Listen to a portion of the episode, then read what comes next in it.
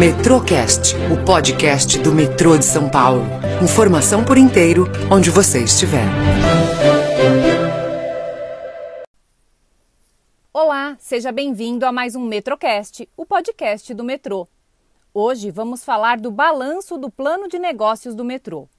No último dia 20, aconteceu uma reunião com a diretoria e os líderes das ações e iniciativas para apresentação das principais atividades realizadas em 2022. Trouxemos aqui a Beatriz Barbosa, assessora da presidência. Ela vai contar para a gente um pouquinho sobre o plano de negócios e essa edição da reunião de balanço. Olá, Bia, seja muito bem-vinda.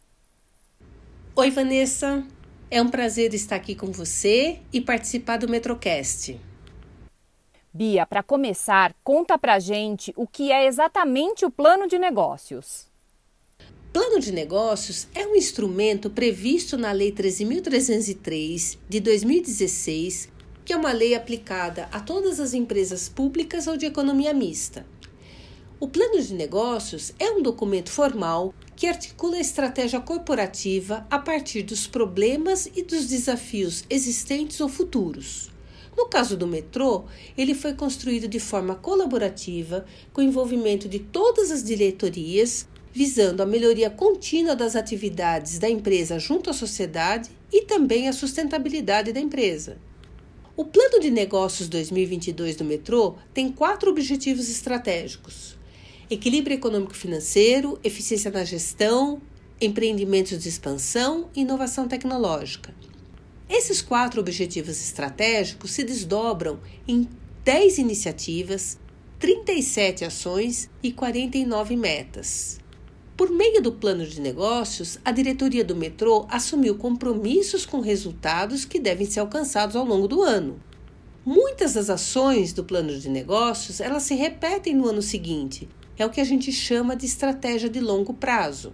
Mas todos os anos nós temos ações inéditas. Nós temos também os indicadores estratégicos, que são monitorados para avaliar se as ações do plano de negócios estão sendo suficientes para fazer frente aos desafios e aos problemas que foram identificados. Entendi. Bia, e o que são os balanços trimestrais? Nos balanços, a gente apresenta os avanços, as principais atividades realizadas, os desafios que foram enfrentados no trimestre, os principais riscos, as ações de mitigação para os próximos meses. Com isso, todo mundo tem a oportunidade de conhecer as entregas que foram concluídas e as atividades que estão em andamento. Isso possibilita a diretoria sugerir mudanças sempre que for necessário. Esses resultados também são apresentados periodicamente ao Conselho de Administração. Eles acompanham a execução do plano de negócios, o atingimento ou não das metas aprovadas e as justificativas para os resultados, sejam eles positivos ou negativos. Conta pra gente quem participa desses balanços trimestrais, Bia. Tradicionalmente, sempre estiveram presentes nos balanços trimestrais os diretores, os assessores e os gerentes, além, é claro, dos líderes das iniciativas e das ações do plano de negócios. Para o balanço do segundo trimestre, que a gente realizou no último dia 20 de julho, nós convidamos também os assessores executivos das gerências e os chefes de departamento de todas as áreas da companhia, para estimular o repasse das informações para todas as equipes e para aumentar a integração entre as áreas. O nosso objetivo é que todos os colaboradores conheçam o plano de negócios e possam fazer a conexão entre a estratégia e as suas rotinas, que eles possam identificar aonde queremos chegar e aonde cada um pode contribuir para que os objetivos sejam atingidos. E como é a participação dos profissionais do metrô no plano de negócios? Vanessa, eu costumo dizer que o plano de negócios é sistêmico e coletivo. Quando eu falo sistêmico, eu quero dizer que uma mesma ação ela pode impactar diferentes indicadores.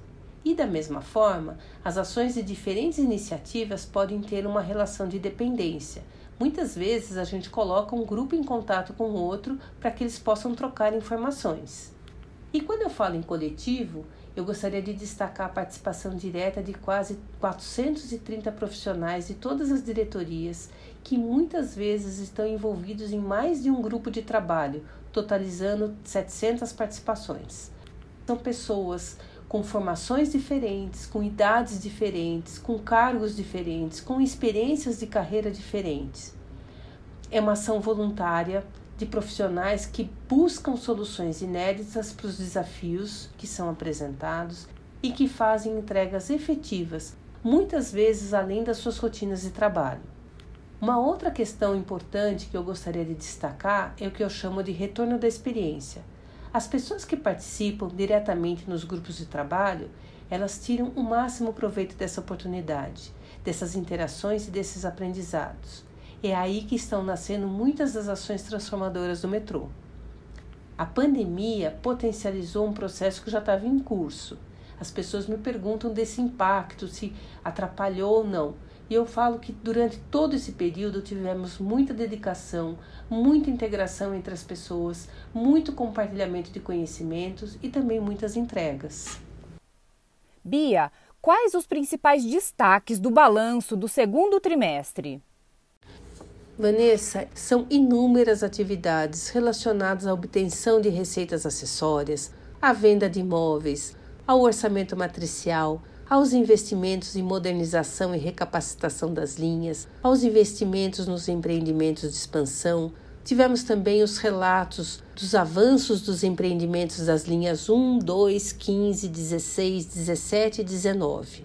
Além disso, também foram apresentadas as atividades do Programa de Melhoria do Desempenho Operacional, do Programa de Monitoramento de Ativos, a aplicação dos recursos de inteligência artificial na operação e na manutenção e comissionamento de sistemas, a adoção de chatbots, a integração do processo de contratação e gestão de contratos. Tem ainda as ações para aumentar a satisfação dos passageiros e dos empregados, as ações para integrar os canais de relacionamento e para engajar as partes interessadas nos empreendimentos de expansão. Eu gostaria também de destacar as ações para redução de custos e para a pesquisa de satisfação dos clientes do CSC, a adoção de fatores e indicadores ASGI, o plano de carreira e cargos, a implantação de metodologias ágeis nas iniciativas gerenciais e a adoção do gerenciamento pelas diretrizes na elaboração do book de metas dos gestores até o nível de coordenação. São muitas ações, muitas atividades em andamento. Muito esclarecedor esse nosso papo, Bia. Eu agradeço sua participação em mais um Metrocast. E agora, deixo a palavra aberta aqui para você dar o seu recado.